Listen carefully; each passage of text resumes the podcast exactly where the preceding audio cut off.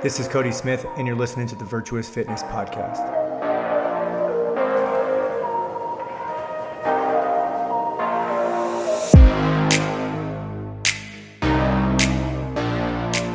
All right, what's up, you guys? Welcome back to the Virtuous Fitness Podcast. Today, I had the opportunity to sit down with Georgia Smith. She is literally a lady over at OPEX Fitness that does so many things. She wears so many different hats, but her official title is she is the education advisor and content marketing manager for OPEX Fitness.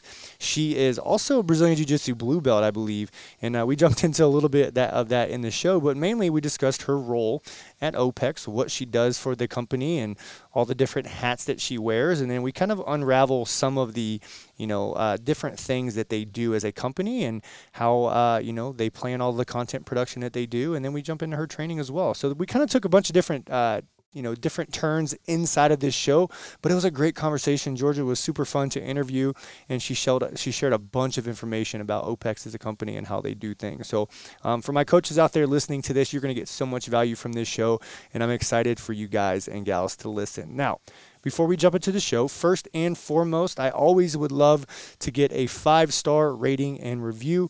So stop the show, head on over to iTunes, make sure that you leave that 5-star rating and review.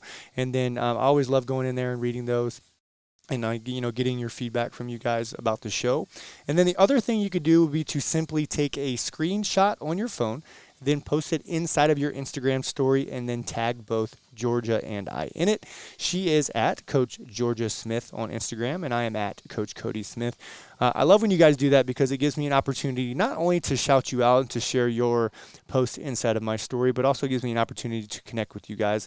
I love having the conversations that we do inside of DMs, and seeing that people share that is always just a cool thing and a good push to remind me why to keep going with the show, why to keep producing content at the level that the show does. So again, that rating and review is one thing that you can help me with, and then the other thing would be to share that screenshot. Now, without any further ado, I'm going to go and get Georgia on here. I hope you guys enjoy the conversation, and I will talk to you on the next show. All right, what's up, you guys? Welcome back to the Virtuous Fitness Podcast. I have the absolute pleasure of being here on the interview with Georgia of OPEX Fitness. I reached out to her a few weeks back and said, hey, would you like to come on the show and do an interview? And what I love about, especially all the people that I've had on from OPEX on the show so far, is they're always just super forthcoming with their time and willing to, preach about fitness and just share the knowledge that they have along the way. And Georgia, welcome to the show. Yeah, thank you, Cody. I'm stoked to be here and chat with you. And like you just mentioned before, very cool to find out that you have some connection to jiu-jitsu as well. And I'm excited to chat about that later on. But as soon as you sent me that invite, I went to check out your podcast episodes. And the first one I saw was like your training tips for strength and conditioning around BJJ. So that made me smile. Yeah, that's awesome. That's awesome too. You know what? There's always this apprehension. I feel like I live a double life sometimes because I've got, all of my martial arts people that I love to talk about jiu-jitsu with, and I've got, my fitness crowd, and I'm like, oh, I'm so torn.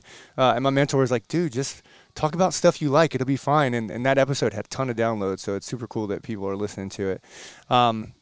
But yeah, like I said, Georgia is, one of the I'm going to say the head honchos. I'm sure you keep everybody in line and you kind of facilitate a bunch of things over there at OPEX, but I don't want to ruin and tell your story for you.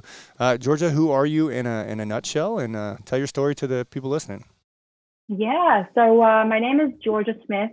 Cody, we share a surname, and my brother's name is actually Cody, which I thought was kind of weird. He's My married name is Smith, so he's Cody Sheridan, not Cody Smith. Oh, okay. Anyway, just a funny side note. Yeah. But yeah, my name's Georgia Smith, and I work for OPEX Fitness. So we're a coaching education company, broadly in the functional fitness space, but increasingly working with personal trainers and people from all walks of life from the fitness world now.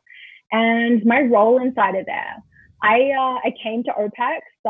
I was working as a coach prior to coming to work for headquarters, and my first role inside of the company was an education advisor role, which is something I now still do, but I'm on the phone chatting with prospective coaches, vetting them for the program, and ultimately selling them into it. But over time, that evolved into my role as now content marketing manager. So all of the free guides and educational content that we put out on the marketing side that hits your inbox and your Instagram on a regular basis. I'm working with our team to put that together and just making sure that everything we put out is relevant to coaches and is in line when it comes to subject matter. We have an awesome team here. It's kind of a 50-50 split of people that are fitness coaches and people that are more experts in their realm. So I get to make sure we're all speaking the same coaching language and, just helping coaches. That's funny too. You know, you talk about y'all's like broad, variety of team. Obviously I'm like vetting whoever I have on, cause I just want to be, make sure that we maximize our time together and I don't get on here and like, bumble and stuff like that. But, I went and I looked on like the Meet the Coaches page and something that kind of stuck out to me is like when you scroll over a person's face, like there's like this like funny meme that plays or something like that. Yeah. So then I like hit everyone and I'm just laughing to myself and almost all of them are pretty fitting. And so I believe, I'm a CCP coach or still going through the process of becoming a CCP coach. And I have like a little bit left at the end of it. And then some of the final project, which is quite an undertaking. But I'm pretty sure Megan was the one, Megan Sweet, I believe, was the one who vetted me and got me into the CC program a few years back. So I kind of scrolled on her and I was like, I'm pretty sure that's the one who kind of sold me into it. So did you first become familiar with OPEX, like via the CCP program and going through that yourself?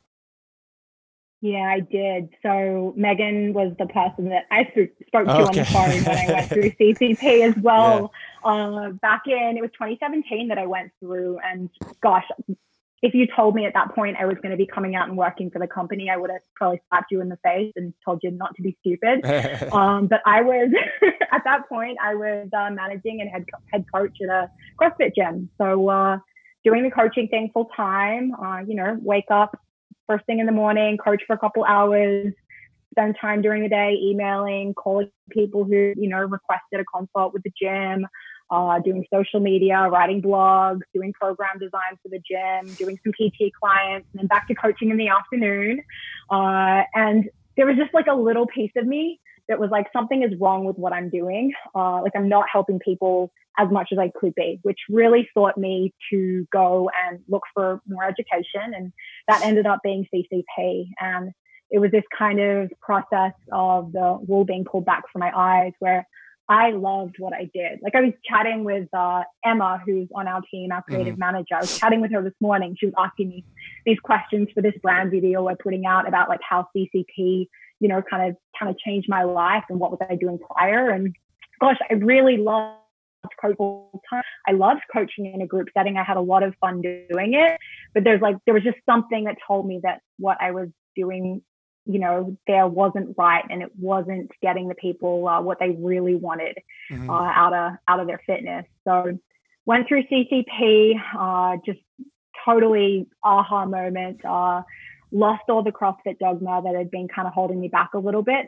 on a personal level. And then for my clients as well. Came out to Scottsdale a few times to visit here for like live immersion, program design course. Again, like just had this desire to work with the team so much and help them push forward what they wanted to do with OPEX. And then right around the time I graduated from my final project, which is not a small undertaking, like you said, but a very worthy one. A very worthy one. For sure. Right about that point, I got a job to come out and work with the team. So kind of a dream. Yeah. And, it's funny too, because, that's the first thing I thought when I started going through CCP is, a lot like you, there's a lot of, for me, a long time, like my identity was attached to like the whole competitive CrossFit thing. And I did it for years. I mean, I recorded a podcast yesterday just talking about like my time overtraining and what I kind of experienced during that. And, a lot of light bulbs went off when I started to go through CCP. And I guess inadvertently, I spent a lot of time like kind of downloading the free stuff and following James and Carl and seeing all these different people talk about things. And as I went through the CCP, I was like, it was almost like you I forget which pill is the pill in Matrix to where like you come, into the real red life. Pill, yeah, right? Yeah. So I think it's the red pill. Yeah. So I finally got red pilled and I'm just going through this stuff. And I was like, just realizing that there is a better approach to delivering, fitness at the next level, right? And knowing that, constantly varied functional movement is probably not the end all be all to fitness. Although it got me into the game and got me to really love working out and stuff like that. But for me, CCP, I had, they came along and you guys were applying principles to things that I just couldn't articulate well as a coach.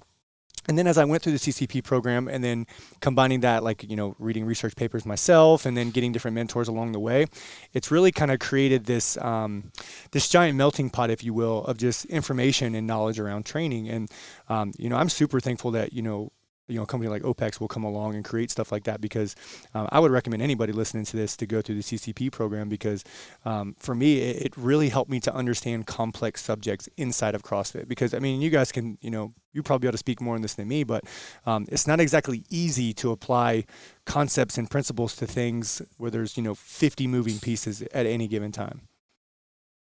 Yeah. Absolutely. And it was just so incredible to me, like James's ability. So James Fitzgerald, who's OPEX founder, like his ability to articulate and help coaches like peel back those layers and understand all of the moving pieces that go into mixed modal or CrossFit style training. It's just super, super beautiful. And I remember when I started to slowly understand like this notion of dose response and like that people shouldn't just be, hitting their Metcon, going super hard on round one and 3 rounds into it, unable to string together their pull-ups or on the floor, dying, sweating, like realizing that there should be this like consistent and sustainable output across a piece, and getting to communicate that to my clients and seeing their eyes light up. And this was in a group setting, like still being able to have that conversation and educate people and just help them realize that you don't have to kill yourself in the gym at any point. I really think like even in that group, even if you're not working individually with people, you can still get that message across if you're willing to like sit down and talk to people about it. Yeah, it's funny too. My mentor and I call James the fitness philosopher. And I told him that when I had him on the show, and he just kind of chuckled. He's like, I've been called a lot of things, but not the fitness philosopher. And I guess now like it's getting called it a lot and stuff like that. And I swear we came up with it first. But I had him on, and it's true because he speaks very, what's the word I'm looking for? He just gets you kind of fired up about stuff, right? That, he's super passionate. And that's something that I can appreciate, because I think for a leader like him to get the attention and to go against the grain per se, you have to be pretty passionate, and then also very certain, and then willing to fight a little bit too, because I know he's been in some tiffs with people along the way, but from what I've seen, he always seems to be the closest to correct and the farthest away from being wrong. And I can really appreciate that about him. And I would attest to that too, the intention piece behind doing something, because I run a group fitness facility as well. We do individual design and stuff too, but something that I believe that we do better than anybody in our area is that there is intention behind everything, right? And our programmers who make the programming for the group, we take a look, we get together, and we talk about like, hey, where do our clients need to be better? And we know fully that at best, there's a good percentage of people in that room that are kind of missing the mark, but for most of them, they're kind of happy with just getting in there and sweating and moving, and we're trying to deliver the most, the most appropriate dose response to them. But we always, in the classes, this is what we're looking for. This is the time. Let's try to choose a weight that allows you to do X. But it's all meant to have that intention behind it. As far as in our area, we're the only ones that are doing it and doing it well. So I have a kind of a follow-up question with that. You, on a daily basis at OPEX, I'm sure you're around, in my opinion, like some of the, the more intelligent people in the fitness industry or in the coaching industry. What is that like? What is that like to always just kind of, the level of coaching at any given time is, very high. What type of environment does that create? Yeah, it's been an incredible learning curve over the last year, or last 2 years, I suppose, that I've been here with OPEX, working for HQ. But I think you don't really realize it until you stop and you look back at where you were and the thoughts you were having 2 years prior. Because when you're exposed to it on a daily basis, like I remember the first time James walked into my office, like when I was there as an employee, and he was wearing his broken socks and socks like he does. And that was just so cool to me. Like it was almost, I'd met him before, but it was almost like being a little bit starstruck, Yeah. But over time, like it just becomes the norm, and you get used to these like challenging conversations at lunchtime, and being around a bunch of people who really just value fitness, and it's like a part of their life. And I have certainly become a healthier person and more balanced in my practices just because of the people that are around me over the last 2 years. I've absolutely, you know, absorbed so much from just being on the gym floor, doing my own workouts and having Carl or Sam or James or someone else from the coaching team there correct me. And then getting to, with the facility move, we now have a smaller headquarters and OPEX North Scottsdale, which was previously on site. They've moved just down the street and they have their own space for their clients now too. But I was coaching there for the first 2 years that I was with OPEX, and I've stopped floor coaching now just because I've gotten increasingly busier. And with the move, it was finally time to, you know, take that off the schedule and just give myself a bit of a break there. And I'm putting more energy into jiu-jitsu and starting to do a little bit of teaching there now too, which is really cool. But having the opportunity to work with the North Scottsdale team on site, be surrounded by those coaches, participate in their like weekly and monthly education was incredible. And I've gotten so much from that, Cody. Yeah, I'm sure. So speaking of that, one of my questions was, because I knew for a time you would still do, you know, floor coaching and programming and stuff like that. And I know now you have a huge role with the media side of the house. That was kind of going to be one of my follow-up questions is like, are you still coaching? Because for me, I'm thinking about like, you know, I write a ton of programs, I do podcasting, I have all these things going on. And there's like, in any given time, I'm like, okay, I got 10 minutes to eat because I need to be here. That was kind of going to be a follow-up question is like, how do you juggle all those things? Because I know you do a ton of different things. Yeah. So to answer, I guess, your first question, yeah. I am still coaching. I have 8 remote clients that I work with. Okay. Second piece, it's definitely been learning to peel back and prioritize a little bit. So over the last year, slowly reducing my floor schedule with the time I was on the floor until I'm not doing that anymore now. Mm-hmm. And then just being highly efficient. Like I do like to think of myself as a pretty efficient person and a pretty hard worker. I've also always been incredibly busy. Like from being a little kid, I was that child that, you know, every day of the week I had to have some kind of after school activity. It drove my parents crazy because I could never sit still and relax. I was like always on to the next thing. Right. And I was kind of like that through school as well, you know, doing all of the things while doing schoolwork, and I think doing pretty well there academically. And I think I've taken that into my professional life, just an ability to juggle a bunch of stuff and walk that line of, you know, having my plate being full and being fulfilled by that and excited by that. And then also like approaching burnout and learning when I need to pull back from that a little bit. That's funny too. So to kind of go with that a little bit too, mm-hmm. I'm sure on the other side of that, if you're not doing a bunch of things, what does that feel like? If I'm not doing a bunch of stuff? Yeah. Oh, so my husband is kind of the polar opposite of me. I think like I absolutely, you know, have my weaknesses, and probably my ego is too big, and like I push other people too much, and I'm like kind of bossy and like all of this stuff. Like people could point out all of my flaws, but he's like, his flaw would probably be sloth. Like he can be lazy if he wants to be. He's also a hard worker. He's, you know, done well in his career, but he loves to be lazy. So he can like lay on the couch all weekend and watch movies and be so happy with that. And I can't do it. Like I'm fidgeting, I'm unfulfilled. I'm like, why am I wasting my time? So yeah, in short, it's not good. I just get really bored. Yeah. That's funny too, because I just recently had a conversation with my mentor, and one of the things I was telling him was like, man, I just feel really lazy this week. And it, you know, so he did, obviously there's a bunch of follow-up questions. He's like, you know, what did you do this? Did you do that? And I'm like, yeah. And he's like, bro, you just did everything you needed to do. Relax. You know, go watch a Christmas movie. He's just trying to, you know, encourage me to just be okay with it. Cause I'm a lot like you. I'm like, okay, what's next? What can I create? What can I do? What can I, you know, what kind of conversation? Who can I hit up? Like there's always something going. But it is, you're right. It is important to, you know, for me, I have to learn to be okay with that. But I'm not exactly sure. I haven't really figured that out yet. Me neither. So going with that, OPEX makes a lot of stuff. Right, there is content all the time, and I jokingly said that there's tons of PDFs and things that go out all the time in the inboxes, and it keeps us busy with, you know, the education side of it. So let me think of how to ask this question. I'm sure there's some sort of schedule of things that you guys want to roll out and stuff like that. But what is really the driving force behind that sort of production, right? Is it just like a hyper focus on things that you need to create? Do you guys have, meetings where you come together and you just kind of throw out ideas? Like, what does the production of content for this company look like? Yeah, so we're a small company, which comes with its ups and downs, right? Sure. It's highly beneficial because it lets us be super reactive, to work quite quickly, to not have to work, cut through a bunch of red tape to be able to get stuff done. We can produce things really quickly. On the other hand, it's always like it's a shortage of resources. You're a small company, so people have to juggle a bunch of things and wear a bunch of hats. So there's definitely pros and cons to it, but I love that environment. Like I enjoy being part of a small but highly efficient team that is like ready to, pivot if they need to and knows what they need to do and all have a bunch of ownership over their own roles.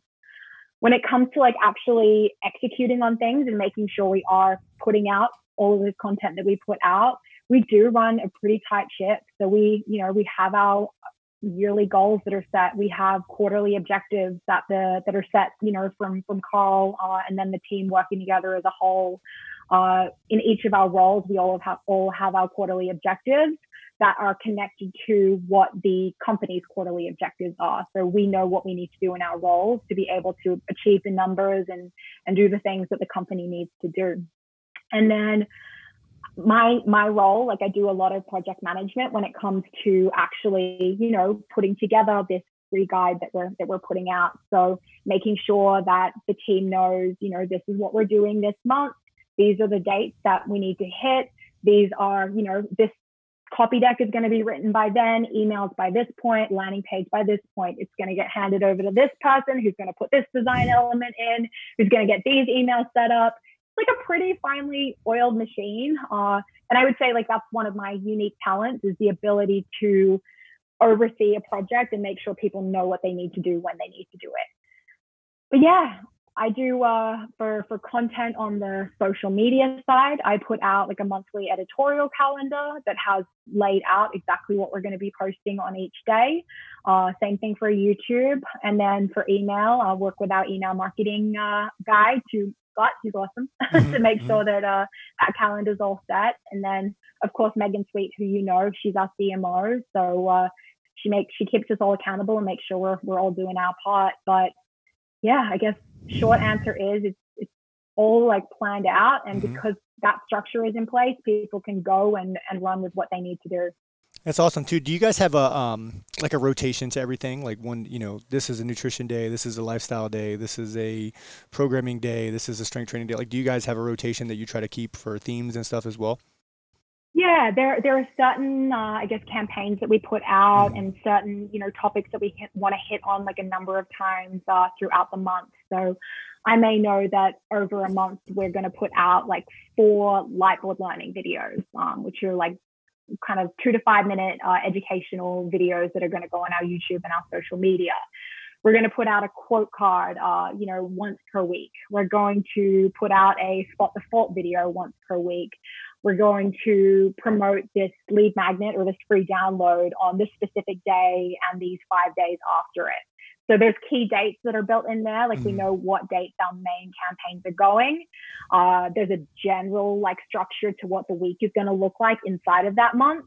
And then you can just kind of like tweak and play from there. That's awesome too. I was thinking in my head, I was like, because I run a template as well, and I was like, man, like how would I, juggle all these things? I have a media guy and then myself, obviously. So we can't quite run the fast moving ship as OPEX, but it's just a good idea to think about. So you guys did downsize, right? You guys used to have that massive warehouse. I remember like the giant wood planked OPEX, logo in the background, and you guys downsized. And I think I asked you this on social media the other day, like you guys changed it and moved into a new gym. Was that kind of like COVID showing you guys like the way that you needed to move as far as a company, or was that something that was kind of always in the works for you guys? It was definitely COVID. There were no plans to go remote prior to that or to downsize and change the facility. I don't think we realized we could be a remote company and have the ability to work like this. It's not something we'd ever done. A couple of our employees, contractors, had worked remotely, but it was not really encouraged and it wasn't part of our workplace culture. And then COVID kind of forced this hand on us, and we all went home and said goodbye to that building, and we continued to do our job remotely, and things were okay.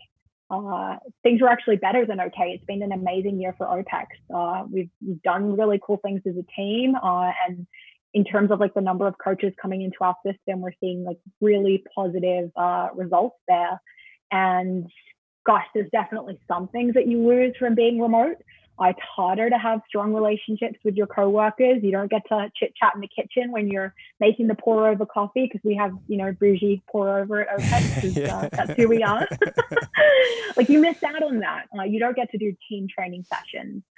But at the same time, like, I know for me and for so many of our team, it's given us a lot more balance in our everyday lives. We're not like leaving the house at 6 a.m. and getting home at, you know, 8 or 9 p.m. because so many of us have. We work out, we have other activities that we go to.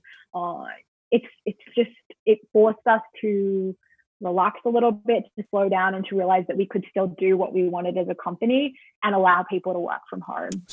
So there's no workplace anymore. There's not like a place for you guys to come together and meet. We and stuff? Do. Okay. We do have flex offices. So we have, gosh, I think like half of our team is now like out of state or in different countries. Cause some of them chose the, you know, with COVID to go back to where they're from and live with their families and move out of state. But yeah, we have flex offices. Currently there are no chairs and tables in them. There may be, actually. Today is the official moving day, but the movers were moving the furniture over. So there may be tables and chairs in there today. But James will have his office. He'll still work from there daily. And then we'll have flex offices for the rest of the team. And then, you know, people will come in and train from the gym daily. But yeah, no big building with, 20 offices in it, because we just don't need that anymore. Yeah, which is cool. It's funny, as you were talking, we do quite a bit of like online coaching ourselves, and which was very helpful when COVID hit, because it was very easy to pivot and to be able to move a lot of things online. And we were users of True Coach for a long period of time too. So it was just this very easy transition, as easy as it could be, other than not being able to see our people all the time. But for you guys, does that mean the immersion structure kind of changes too? Because I remember that was a big part of y'all's business as well, as like coaches would come in and see you guys. I know that's kind of on hold because of the whole COVID thing right now, but is that something that still will go in the future for like coaches that want to come and see and be part of these workshops? Yeah, so we're working through that right now. But what we did temporarily, at least as an alternative for now, was a digital immersion for our last cohort. And that is something we plan to do again early next year for the next group. So there will still be a digital immersion. Obviously, like, Zoom's okay. It's not the same as being in person, but it still does provide some option for connection and that like real time, we're all in this together kind of feeling that you get from the live courses. And then the goal is to be able to go back to live events next year for our coaches, host a big live coaches summit for everyone to come out to. I think October is the date that is planned for. As we have learned this year, we're kind of at the mercy of the universe. And so I don't want to make any promises, because who the hell knows? Oh my God. But Coach, my team and I were just having a conversation this morning about like, at any given time, you're like, what is going on? Like you're generally confused most day as to what's going to happen next week. Right. And for us, we're just trying to keep our head down and keep going. So speaking of that, I feel OPEX is kind of at the forefront of like what things are going to look like in the future. Right. You guys are starting to talk a little bit about it. Both as a company and even for yourself, like where do you see, that we have a lot of coaches that listen to this show. For the coaches listening, where do you see kind of the industry moving towards? I know that I think we share the same belief that most things are going towards more individual, and I think that's a beautiful thing. But what other, twists and turns do you see the industry as a whole kind of going? Yeah, I think that this year has really taught us a lesson by forcing those that were lucky enough to work remotely, to go remote and to exist in that setting. And so many of the things that we like thought we had to leave our house to do, and we had to add commute time to our schedule to do, we don't actually have to do that. And like, we don't have to go into a physical gym to work out. It is possible to have a set of dumbbells or a barbell in your home and like actually work out and be completely fine and have a great quality of life and be healthy and moving forward doing that, at least for your average person. That is not to say that I think like everyone will be doing remote training and working out from home, but I think that at least in our circle and the people who are already exposed to like individual design and to like personal training, mm-hmm. there's been a huge benefit for them to be able to do that at least some of the time. Online is never going to be as good as in person. Sure. Like it just isn't going to be. So I do think people will go back to gyms and they're going to want to have that connection with their coach, have that connection with their community, especially like if you're doing a group class. I've spoken to so many, group people from my old CrossFit gym, and they're like, it was terrible having to do this thing online. Like it was, just wasn't the same. So those people are for sure going back because they're there for the community. But for people who are doing some form of personal training or individual design coaching, like our clients are, I think they're going to want that flexibility. So more people training at home or doing some hybrid, like, remote, local remote kind of approach, which so many of the OPEX gyms are doing now with their local communities. And just people making sure that their ability to do exercise isn't dependent on a physical location, and they can actually still look after their health even if they don't have access to that gym. I agree with all that stuff too. We've really seen it, like as far as for like our business, we've seen it really go two ways. We've seen some people that have completely built out their garages. They've got tons of stuff to work out with, which is kind of good because once I went through CCP and again, I'm not finished yet. I will finish it. Promise, it's a thing, guys. Like those of you listening, like call me out on it. Hit me in my DMs, email me, whatever. But something that I really like appreciated about CCP was that it gave me this other element to add to my business. So then when people went at home and started working out their garage, they still wanted coaching. They still wanted somebody to kind of facilitate. It just allowed me to take that bolt on that I'd added into my business and really just to continue to deliver to our clients. And for my coaches out there, like something that I really value about like things that OPEX teaches and things that I tend to talk about now as well is like through like good scientific principle and concepts and understanding dose response and all these different things, it really doesn't matter if somebody has a set of dumbbells or just the barbell with 135 pounds in weights and, a rower in a single box. Like if you understand all these different elements, you can still create a really cool training program, just kind of sticking to those things too. So I think, and I will stand by this, is like I don't think COVID really did anything other than like really expose a lot of things that people had weaknesses in, right? And really forced us as coaches to level up and really, what are we in this for? Do we want to continue to do this or not? But for, as far as where the industry's going, somebody else recently had said something along the lines of like, everybody's going to work out at home. Nobody's going to go to gyms anymore. They're going to use things like Peloton and the mirror and all these different things. And I was like, unless they make some really cool AI coach that'll stand next to you and teach you through things, I don't know that, a coach will ever be replaced. So speaking of that, I've heard James actually talk about that recently too, is like, he thinks eventually there'll be like some AI that'll run you through everything and kind of handle everything for you. I'm curious about this too. You guys produce so much content. It is, to my knowledge, it's all original. You guys have named it and coined it different things and branded it very, very well. I know for me, like I've been coaching for 10 years, but there's still periods of times and places that I have to go to learn and to educate myself and stuff like that. So for you guys as a company, is there particular sources that you can share with, the coaches listening to this other than OPEX to where maybe you guys go to get inspired or to go and learn education? Oh, that's such a good question. Or does James just think it up and it just beamed down to him from the higher heavens and he just comes to you guys with it? Or Carl, too. He's a really smart guy as well. I love that. Yeah. I love that visual of James. I can totally see just that. Just downloading stuff. I mean, James is an avid reader. So if you follow him on Instagram, he is like always posting about the book he's reading, on the podcast he's listening to. His ability to absorb information from so many different areas is like just incredible to me. I walked into the gym the other day. We had like a mini like temporary studio set up for us to train where we would normally film. We were working out because fitness has to happen. That's true. But he was listening to a podcast on like samurais. He just has like so many vast, interesting like inputs of information that he uses to kind of round out his worldview around fitness. So I would go check out his social media. if you want to look to see what he's listening to. I feel like I'm still in the stage where I'm absorbing what those guys, are teaching and putting out. Like, I'm still learning so much from inside of our system. So, and especially because I'm trying to represent our education mm-hmm. to coaches out there who are thinking about doing CCP or following our social media or checking out our website. My main focus is really like integrating everything I learned in CCP and then taking advantage of like all the continued education resources we have. Like, we have, OPEX Gyms calls.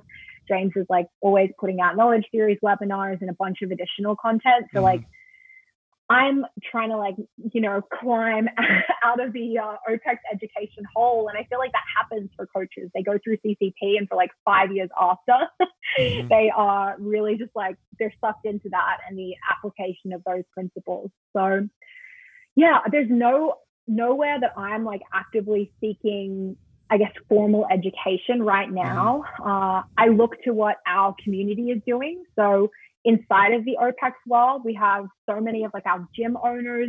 They have like their own like specialty. So I love to check out what they're doing and where they're learning from and, exploring that. But education beyond that hasn't been a priority for me recently, just because I've got so much around me in my immediate sphere that if I tried to go beyond it, it probably wouldn't be helpful for me. Sure. So let's change gears a little bit. I definitely wanted to touch on the Brazilian Jiu-Jitsu thing because mm-hmm. you see, guys like Jason Kalipa, I'm a big fan of Chad Wesley and Smith. He's another guy. You're just seeing a ton of people, I feel, within like, whether it's CrossFit or functional fitness, that are kind of transitioning into practicing martial arts, or maybe they're just because they're not competing and doing all this stuff all the time, they have time to do other things. And it's fascinating to me because I feel like it's a perfect fit. You take a fit person, you can take a Georgia who is strong, fit, has been, taking care of her body for a long time. And then you put her into a very physical thing like martial arts, and it allows her to prosper maybe faster than somebody who didn't do any of that stuff. And it's fascinating to me. So my question would be, how did you find your way to jiu-jitsu, and how's that going currently? Like, what's your training schedule like? I don't want to put you out. Like, there's some gyms that are riding dirty. I'll fully say my gym is open and we're running and we're fighting the good fight, and we'll, take the repercussions that, can or won't come. But for you, how'd you get into it, and what does that look like now for you with your training and stuff? Yeah, I don't know how I first, I don't remember what it was that first made me intrigued by it, but there were these like rumblings in the CrossFit world of so many people, like you said, who kind of transitioned from competing in CrossFit to this jiu-jitsu thing. And I think I was just looking for another challenge. I wanted to play a sport. Like, I thought it was the idea of doing some kind of a sport was really cool. You're in CrossFit, you're training for yourself, love the team competition, but like ultimately it's a pretty like selfish sport, right? Sure, like, sure. There's not a lot of like camaraderie and teamness around like the competitive aspect of it compared to, I played water polo in high school. And I think that probably like gives you a little bit of insight into why I chose jiu-jitsu. Mm-hmm. Water polo is incredibly violent, and I love that about it. I was about to say, that's a very physical sport, right? Like, I've seen videos and they're like really getting after you. Most people hear water polo and they're like, oh, okay, great. But I've seen, like, I'm like, guys, have you seen any of those videos? They're kind of savage. They get after it. Oh my gosh. Yeah. You have to wear like two pairs of swimmers because, girls claw underwater and one ends up getting ripped. And, you make sure you keep your fingernails like as long as possible. You slant your fingers back when the ref like checks your fingernails, and you can really scratch someone else's thighs. yeah. But anyway, when I look back at that, I'm like, it makes sense that I chose jiu-jitsu as the sport to go into post-CrossFit.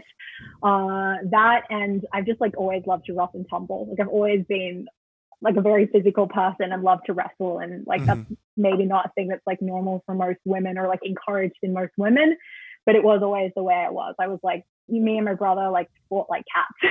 So, but yeah, made that transition. It's been about 3 years now that I've been training. Last year has been a little rough with COVID. There was about 6 months or so that my gym was closed, and so I didn't have any of it. Mm-hmm. We did the Zoom class for a short period of time. I had my like dummy, which was my D top, like stuffed with pillows, but not the same. Did you put the noodle? We like did these plans where like you would stick towels in and you stick this like pull noodle through the arms. Yeah. And then I didn't do the pull whole noodle. I had the towels in the arms. Right, That's a good idea. Maybe that would have been better. Yeah, it just makes it more like pliable, so the arms kind of come to you and stuff like that, so you can do your drills and stuff. Yeah. So the last 6 months or so, not the last 6 months, the last couple months have been great. I've been back in there. Mm-hmm. You know. Yeah. Undisclosed location. Yeah. You know. But oh gosh, I can't stop again. I can't stop for 6 months again because it was so awful going back into it. And there was something you said, you know, it's a great, you made mention of like Georgia's fit, she's strong. Mm-hmm. It's going to be a great natural transition for her to start jiu-jitsu. Let me tell you, it was not. Oh yeah. the first 6 months of my jiu-jitsu career, back when I first started, it was awful. Like I was hurt all the time because I was so not used to rotating at all. I had no rotation. And I just like wanted to muscle through everything. I did not know how to, I have nightmares still when my first professor, his name was Vic, and he was very old school, and he called me Aussie, and he would just yell at me, "Aussie, move your fucking hips, move your hips," because I just could not. I couldn't do it. So first 6 months was pretty rough. I broke my toes. I cracked a rib. I just did so much stuff to my body. But after that, it was it's been a good experience. Yeah, it's funny too. You know, that's something that and I'm pretty sure I talked about that in my podcast. Is like you know because my jiu-jitsu studio and my gym are connected, right? There's a lot of like cross-pollination between. And more or less on the individual training side, to where my jiu-jitsu competitors will come over and get programming. And so I really had to kind of come up with this framework of like what I would deliver to them, because I do know that in a lot of cases there's not, like you mentioned, like the rotational stuff that you see, a lot of the like isometric holding that you have to do, that you experience when you do jiu-jitsu. I had to really kind of create this framework around it, because you're right, like I actually took a little bit of time off. I took about 4 years off from training, and this was at the same time I was kind of growing my business. And when I came back into it again, that's something I noticed as well. It was like things kind of hurt, right? Little tweaks in my back, little tweaks in my hips, and I had to really come up with like, you know, a complete transformation of my own personal training, because when I was writing programs for myself, I needed to make sure that I was testing a lot of my theories out on myself, and then trying to really get ahead of a lot of those things that you're talking about experiencing. So are you training pretty regularly now? Like once, twice a week, 2 to 3 times a week? Like what does that look like? Yeah, I'm back in there 3 times a week now. When I first began, I was like all in, right? Yeah. 5 days a week, Monday through Friday, rolling every day. Still doing a little bit of CrossFit, trying to be super lean, not sleeping super well, working a coach's schedule. And I burned myself out on it a little bit. For sure. Like along with all those injuries in those first 6 months and onwards, I totally screwed up my hormones, unbeknownst to me. Ended up with hypothalamic amenorrhea, so I didn't have a menstrual cycle for 3 years, which was super fun. Yeah. It wasn't an issue until like I started really like thinking about health critically, and like, you know, what does health mean to me? And that I can credit James and OPEX for really forcing you to focus on that a little bit. But I burnt the candle at both ends. I think I mentioned earlier, like I'm really good at like pushing hard until I reach that burnout point. And sometimes you just don't pull back soon enough. And I did that to myself in jiu-jitsu. So there was a lot of lessons I learned around that. Since then, like things are on the mend. But even the last year, I only just got back into like actual rolling and not just going in and drilling and like trying to keep myself relaxed. The last 3 months, like since COVID kind of ended, didn't end. That was the wrong thing to say. No. Since COVID, since we got really sick of not training, and went back to the gym. Honestly, I've only just gotten back into like actually going for it and rolling. So that's been hard. Yeah, you know what's funny too, and you might experience this as well. I talk about it all the time. Is it seems, you know, we're a little against the grain here at the gym. We're opening, we're doing our thing, and you know, doing the best we can. We have a 10,000 square foot facility, so we're able to keep pretty much good distance all the time. And you know, we've had to eliminate things like the high five, which is something we really love to give here at the gym. And, you know, hugs are hidden in the deeper corners of the gym where nobody wants to, you know, get caught. But with the jiu-jitsu side, we've really kind of been doing our thing since, you know, roughly June. And it seems completely normal in the gym, right? You know, there's, you know, knock on wood, there hasn't been any outbreaks or anything like that, but it's been nice to at least feel normal both at home and for our clients in the gym. And I'm sure for a lot of people listening to this who are doing illegal activities, which is funny to even think they're illegal, to be doing illegal activities, that is probably just something that we have to kind of deal with. So for you, like, what does your like fitness training look like? You're doing martial arts. You probably work 1,000 hours a day with, you know, doing the OPEX stuff. Like, what does your training and programming look like right now? Yeah. So I worked with Coach Shalim McGovern for the last 2 years. Mm-hmm.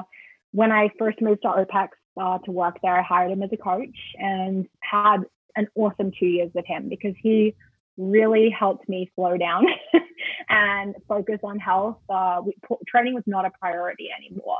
Like, my training was unrecognizable for me from what I'd been doing prior. Really just had to keep stuff easy and try to honestly put some weight back on and build my hormones back up. And I'm in a place where I'm a lot healthier now, which is awesome. Since I started back at jiu-jitsu, it's been about 3 months now since the gym technically didn't open back up. Mm-hmm. I've taken my own programming on. And the reason for that is I have found, especially when I'm rolling, it's really hard for anyone else to know what my body is being through on a daily basis, because jiu-jitsu is so unpredictable. And it's almost unfair to ask another person who's not there experiencing it to write a program for me that can account for, you know, the shit that I went through the night before and the 100 times my body hit the mat and, you know, when that guy cranked on my neck, like, just in that wrong way, and that new white belt hyperextended my elbow. It's like so hard. Like, it's really hard to balance those things. And I am grateful that I have, you know, the skill set that I have, and I think I know my body pretty well now, and I didn't always, you know, respect it like I should have, but I've reached a point where I am doing that now. So I've been programming for myself, which has been really fun, And the whole purpose and goal and my priority right now is to get back on the mat in a way that's healthy and sustainable for me, in a way that I'm not, you know, flaring up a bunch of, you know, past injuries, and that I can breathe and feel really good about my performance. So, you know, it's asking a lot, but I don't think it's too much, so long as I'm paying attention to everything that my body is sending me. Yeah. In terms of like actual training split, do you want me to go into that stuff? Sure. I mean, yeah, you can go as deep as you want. I really want to paint a picture. You know, again, we have a ton of coaches that listen to this, and I'm sure if they go and just look at your social media for any given amount of time, you're like, oh my gosh, you're doing so much stuff all the time. And I know for me, when I was coming up, that was the first question I would always ask another coach who had been doing it at, you know, at a high level. It was like, what do? How do you juggle it? What does that look like? Should I be doing 6 days? Should I be doing 3 days? Should I be doing 2 days? Like, I do the best I can to kind of ink some of that out from coaches when I have them on the show. Yeah. I'm someone that, like, if I didn't hold myself accountable to it and I didn't know better, I'd be 3 hours in the gym every day. I just love it. I love training. Right. And I also, like, you know, I take that approach of more is better in all aspects of my life, sometimes to my detriment. But training, like in the gym training, I have a pretty like hard and fast, got to keep it to an hour rule now, partly because of schedule. Like I have an hour to get my workout in, and that's it. Because of that, it's like a little bit self-limiting. Whereas when I was in the gym as a coach, full-time as a coach before, I could spend 3 hours in the middle of the day plotting from this to that to this to that. And I was able to do that. I just can't anymore. I love cyclical aerobic work now, which is not something that I appreciated in the past.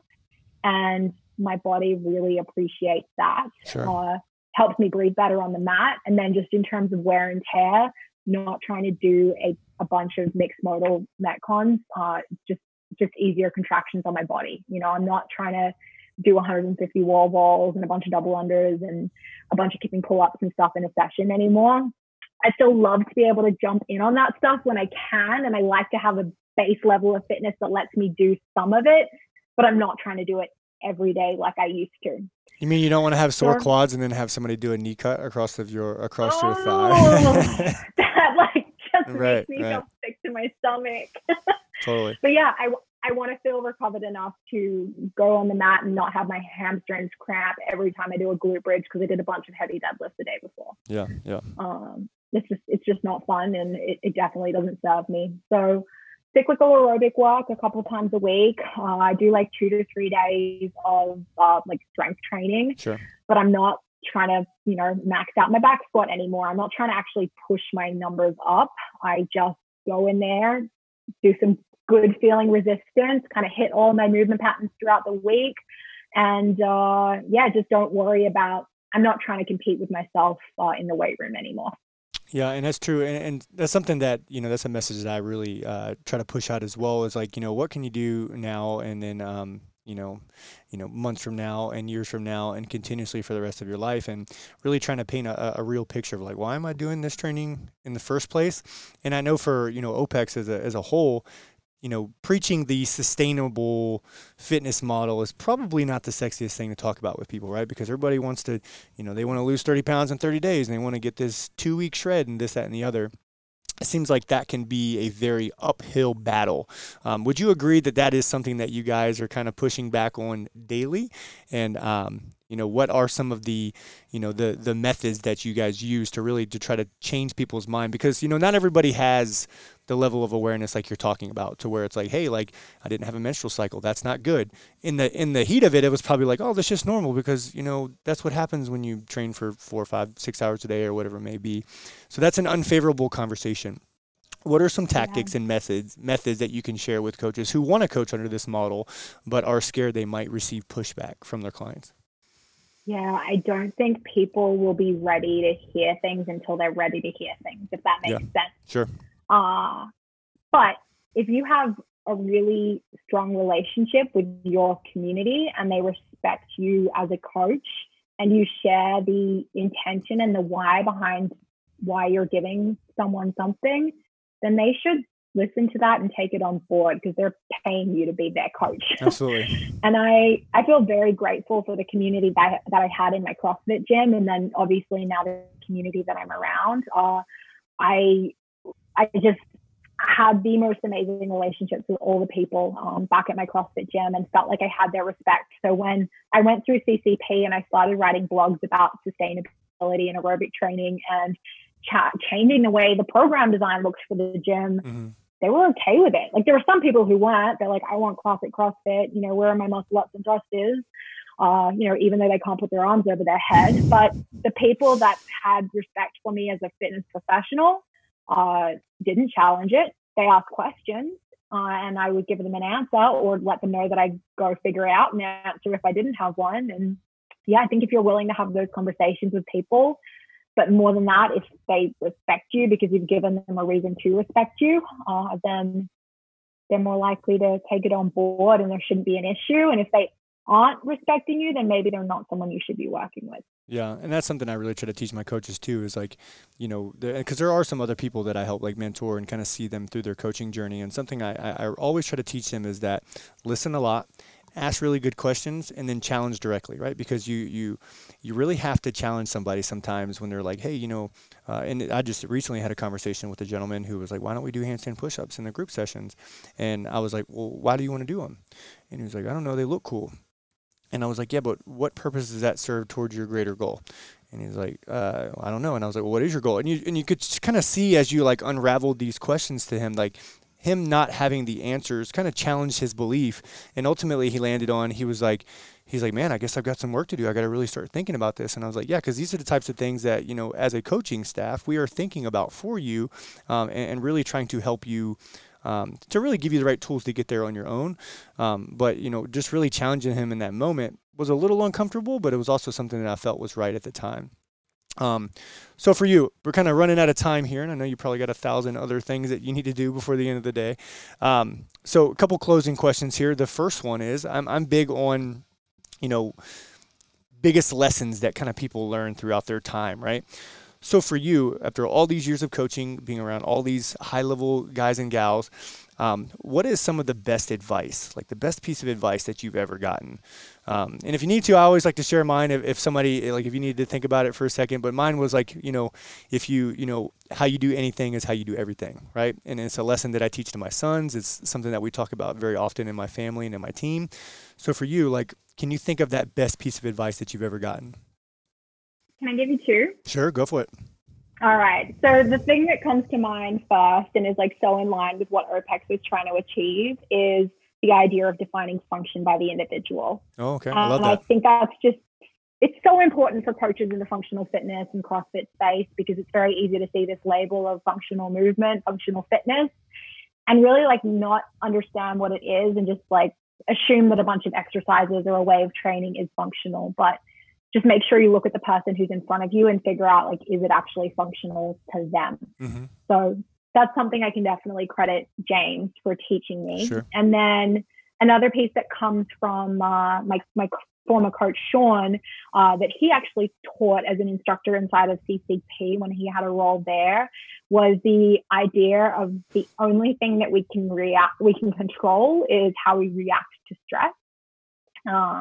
Fairly type A, anxious person. So taking a step back and instead of just like seeing stresses as something that inevitably have to dictate my day and how I feel, realizing that I'm actually in control of how I react to those things is something I remind myself very regularly. I love that. I love that. Thanks for sharing that.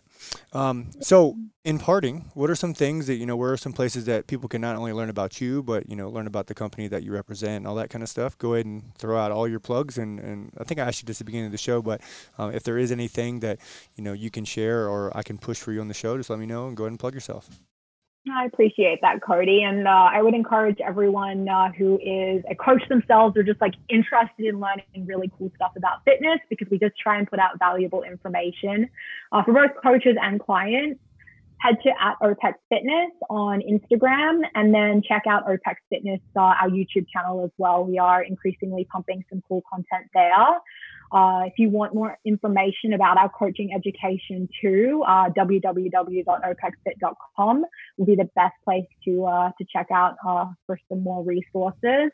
And then if you would like to follow me on Instagram @CoachGeorgiaSmith, I am not super active on there. I'm not like great at the whole self-promotion piece. I love Instagram for the business.